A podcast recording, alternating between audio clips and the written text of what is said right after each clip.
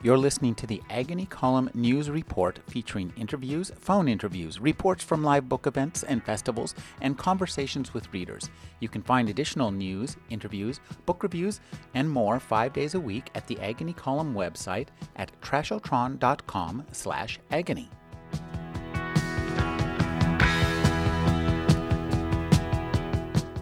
Anne Ishii is the editor in chief of Museyon Guides. Thank you for joining me, Anne. Thank you for having me. And these are really interesting uh, ideas for travel books. Tell us uh, how you came on board with this with this uh, idea. Sure. Well, it started when uh, Akira Chiba, who used to run Pokemon North America, actually came to me and said he wanted to publish some kind of guidebook series. And um, you know, it was a personal connection. It wasn't really going to necessarily lead to anything, but I'd always been thinking that there'd been a lot of these books kind of full of data, really trivia, mm-hmm, and um, mm-hmm. you know, every time I go to the bookstore, there's a new book with just kind of well curated data, and it wasn't there wasn't a clear narrative or anything. It was just kind of a way for people to get, I don't know, an hour's worth of party conversations. and um, so I was just thinking, like, you know, that has to be available for more practical use to, for example, use the information not just at parties, but to actually travel with it. And travel guides are some of the oldest form of, you know, curated data that I can think of. So then it was just a matter of what kinds of interests people have that would lead them to pilgrimages. And, you know, some obvious ones were like music and film and shopping and food. And, and then it just snowballed. We just came up with so many ideas for global travel that are curated around anecdotal trivia, really. Hmm. Well, the the two books I have are Film Plus Travel for Europe and the Americas. Yep. This is a really great idea um, because we've most of us have really experienced the world for the most part through movies. Absolutely. I mean, and that's definitely the premise behind film in particular. I know that movies like Lord of the Rings just I I don't know the numbers, but I'm told that New Zealand's tourism has just, you know, grown exponentially since that whole franchise started. And I think, you know, obviously a lot of us it's the only opportunity we have to see these places, but and then half the time it's just the fantasy travel, you know, just the the idea of watching movies to we always use this expression like it's an escape from reality. So I think that the core of film is already a form of travel for sure. In a in a sense, it's it's an escape to reality. Uh, in when when films are, are filmed on on set, and and these are some really wonderful guides. And you, uh, one of the things I like about these books is you you know rather than being um, you know a guide to every part of America, right. you, you really focus on on uh, very different uh, places. So tell us about how you picked both the places and the people to write about the places. Well, sure. And part of this is definitely making virtue out of necessity. Mm-hmm. I think, you know, we would have loved to have done something more exhaustive, but it's just limited resources. So I think, you know, curation is such an interesting euphemism because really it just means you can't do it all. but on the other hand, you know, I just definitely didn't want to address Hollywood. That was going to be, uh, you know, there are tons of books out there already about Hollywood in and of itself. It's kind of outside of this whole philosophy, really. Mm-hmm, mm-hmm. But um, there's also, I'm sure you're familiar with it, or if you're not, you should definitely check out Los Angeles Plays itself. is an amazing documentary about film location scouting in Los Angeles, and you know, so we felt like that need wasn't there to cover that information because mm-hmm. it's been fulfilled by other much more brilliant and astute observers. So, on the other hand, Canada has always been kind of fascinating. I think most people know Canada has stood in for just about every other part of the world, and um, yeah, it's becoming the San Fernando Valley. Yeah, really, it it truly is. It's just like the studio, the studio city, and then Canada, I guess, would be the studio country or something. Mm-hmm. Uh, so, um, tell us about one of the things I like here is you have some nice prose by these various writers. So, how did you come upon uh, Jason Anderson to write about Canada, and how much control did he have over what he was writing about? Did you say, "I want you to write about these places," or just say Canada? You know what's funny is actually every single writer in that in it's three volumes, but everybody I spoke with just we had these really organic conversations about what it meant for us to be involved with film or travel and just everybody kind of implicitly knew exactly what I was talking about when I was talking about, you know, this kind of symbiotic relationship between places and and things or in this case interests mm-hmm. and more specifically with film. So with a guy like Jason, he was introduced to me by way of uh, a friend of mine runs a great comic book store out of Toronto, and um, you know, Peter Birkemoe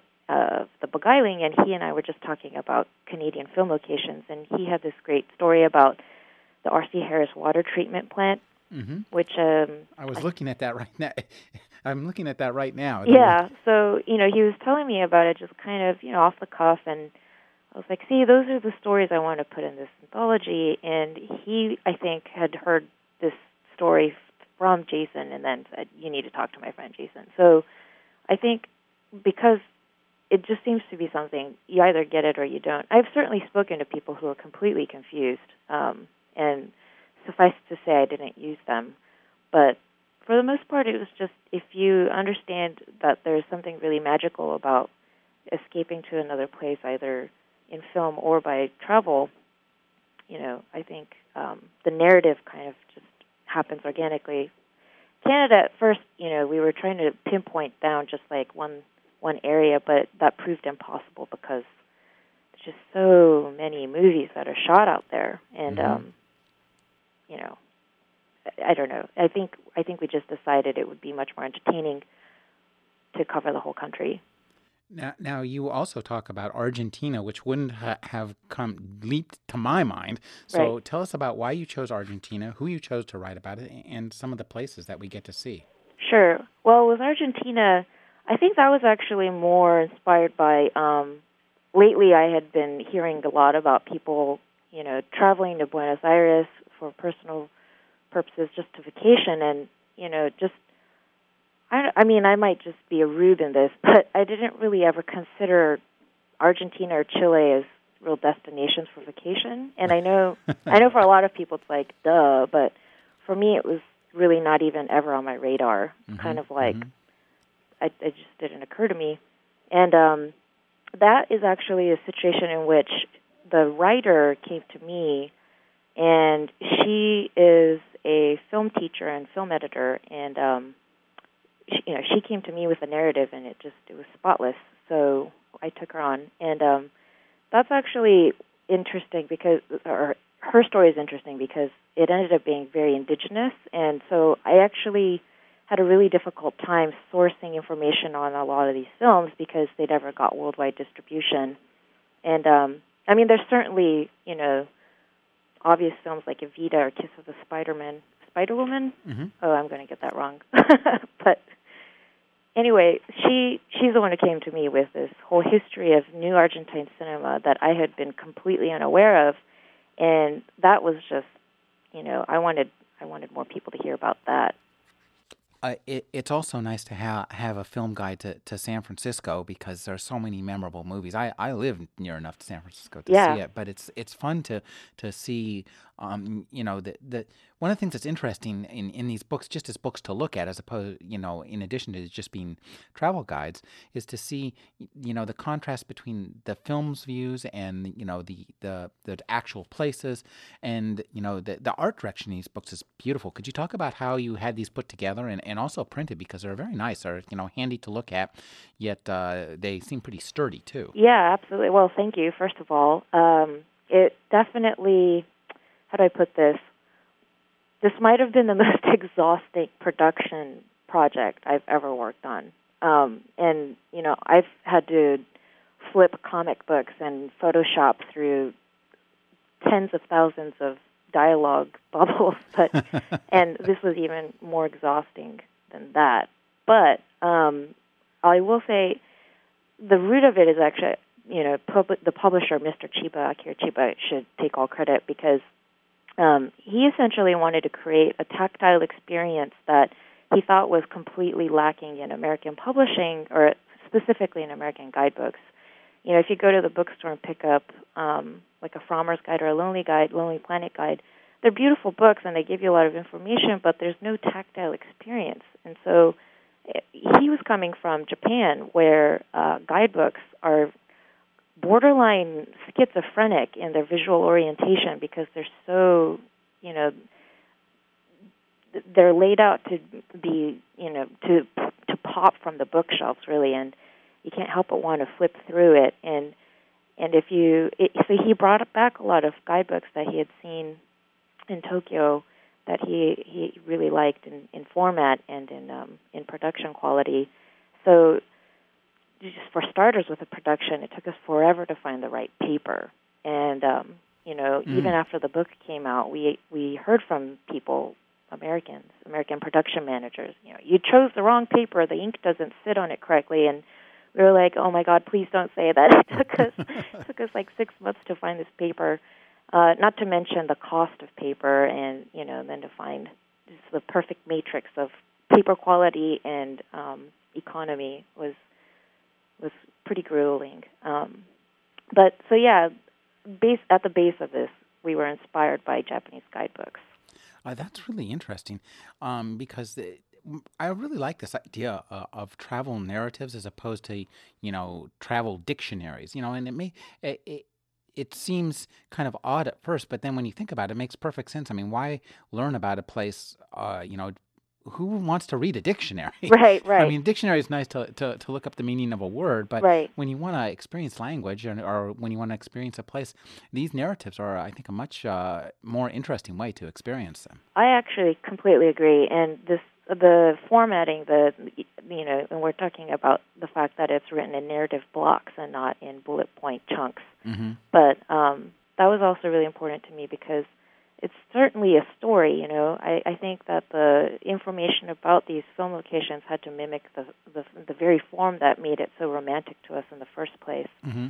And um, that's not to say you know we don't try to organize the information in a way that you can find what you need, but it certainly it certainly did occur to us that um, we wanted people to be able to read this, not just to you know stuff in their back pocket when they're backpacking through Germany, but um, you know, just maybe if they they're film enthusiasts and it's something you could really just keep at home and read.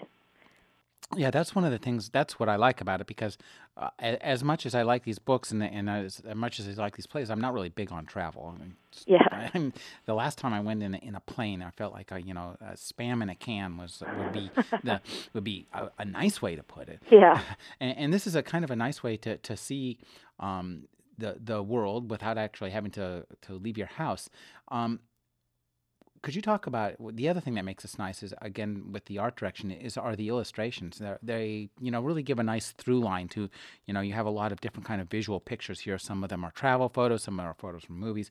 And you know some of the illustrations give this kind of a through line. And, and could you talk about uh, your illustrator? Yeah absolutely. Uh, Jillian Tamaki is the illustrator. And um, we came to her uh, you know, I have a comics background, and our art director is actually somebody, um, Aline Jackson, wonderful art director, was introduced to me through um, Peggy Burns, who works for Drawn and Quarterly. So we're all kind of connected to comics, and so we we liked that kind of comics illustrative feel, and um, the idea behind you know, the, I think the illustrations you're talking about specifically are on the cover, but mm-hmm. the idea being if you know if you if you have kind of this love for film, you're going to go to a place like um, um, I don't know the Golden Gate Bridge or the Trevi Fountain, and just know that something took place there that you had seen on celluloid.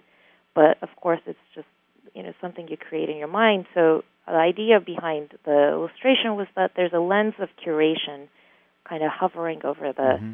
the locus of interest, and um, and I think it's a fabricated image that we all have. Uh, much like a filmmaker has to fabricate the image in his or her mind before creating the film. So I think the illustration was really just almost like storyboarding out just one you know pivotal scene or one Mm, pivotal mm. shot. And and you- you've used this word a few times, uh, curated.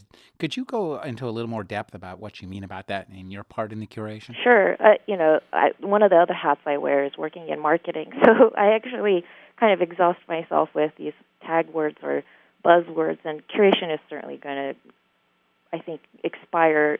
I hope soon because I'm almost tired of using it so much. But it, I think of it as just like editing, basically Mhm. cultural editing. Um, there's so much information out there, and, and again, I think I have to be honest. It's another virtue made of necessity, um, where we can't cover everything. I have a friend who edits at a magazine was saying how frustrating it is to do the 10 best X of New York, or the you know the 25 you know restaurants you have to eat at before you die. Like these lists are really kind of dangerous because there's a there, it implies that you've visited every single restaurant in the world and have been able to pinpoint 25. So to avoid this kind of at least in my philosophical approach was to avoid the danger of pretending we know everything and then Mhm. getting in trouble for picking the wrong 25 you can just say curated and it and it kind of solves the problem these are the things that we know are interesting we're not saying it's everything but you know there's a lot of information out there we just want to give you what we think is the most interesting Now, out now or out later this month is our film and travel for Europe, uh, the Americas, and there's a third one, I guess, which is. oh asia Af- africa and oceania So um, you have other a couple other series. Tell us about the other series. How far are they along, and and who um, is writing for them? Sure. So the next book coming out is Music and Travel, and um, let's see. So music and travel is actually, I think it might even be a more transparent relationship between places and music scenes. For example, I think you know New Orleans blues.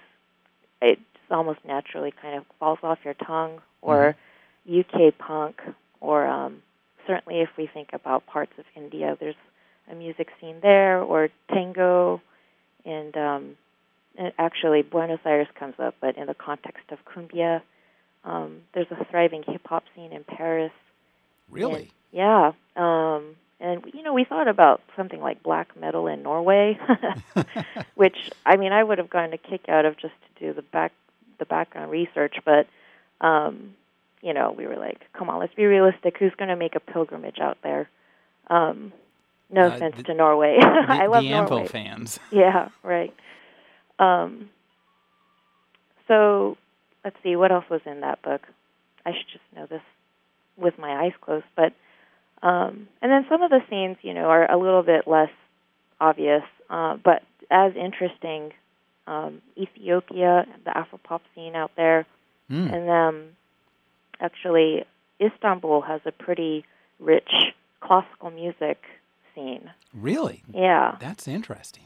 it's yeah it it kind of goes back to i guess the byzantine v ottoman Hmm. cultures because um well, i don't even know how to say this without it sounding condescending but i guess you know there's a history in most east west schisms uh, you know that might be far east near east um but trying to adapt to western tastes Hmm. and so I, yeah, I I haven't witnessed it myself, but according to our writer, our curator, um, it's there. And we have Art Plus Travel and Volunteerism Plus Travel coming Yes. out next year. Mm-hmm. Tell us a little bit about uh, some of those series. Uh, I'm particularly interested in volunteerism. I mean, uh, these are places you where you would go and volunteer to help. Is that the idea? Yeah, uh, you know, I think we all know that we're at this kind of watershed moment in our in in the entire world, really, um, and most especially in the English-speaking world.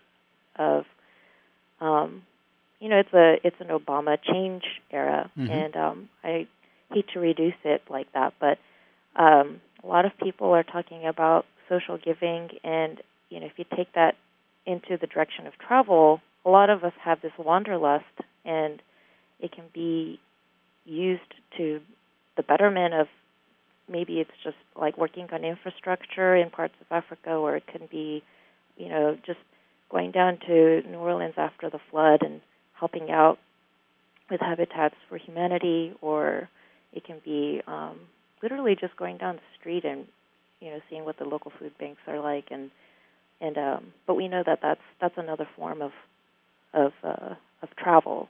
Um, it doesn't always have to be leisure. Some of us just want to see what we can do out you know out there. I've been speaking with Anne Ishii. She's the editor in chief of Museyon Travel Guides. Thank you for joining me, Anne. Thank you, Rick.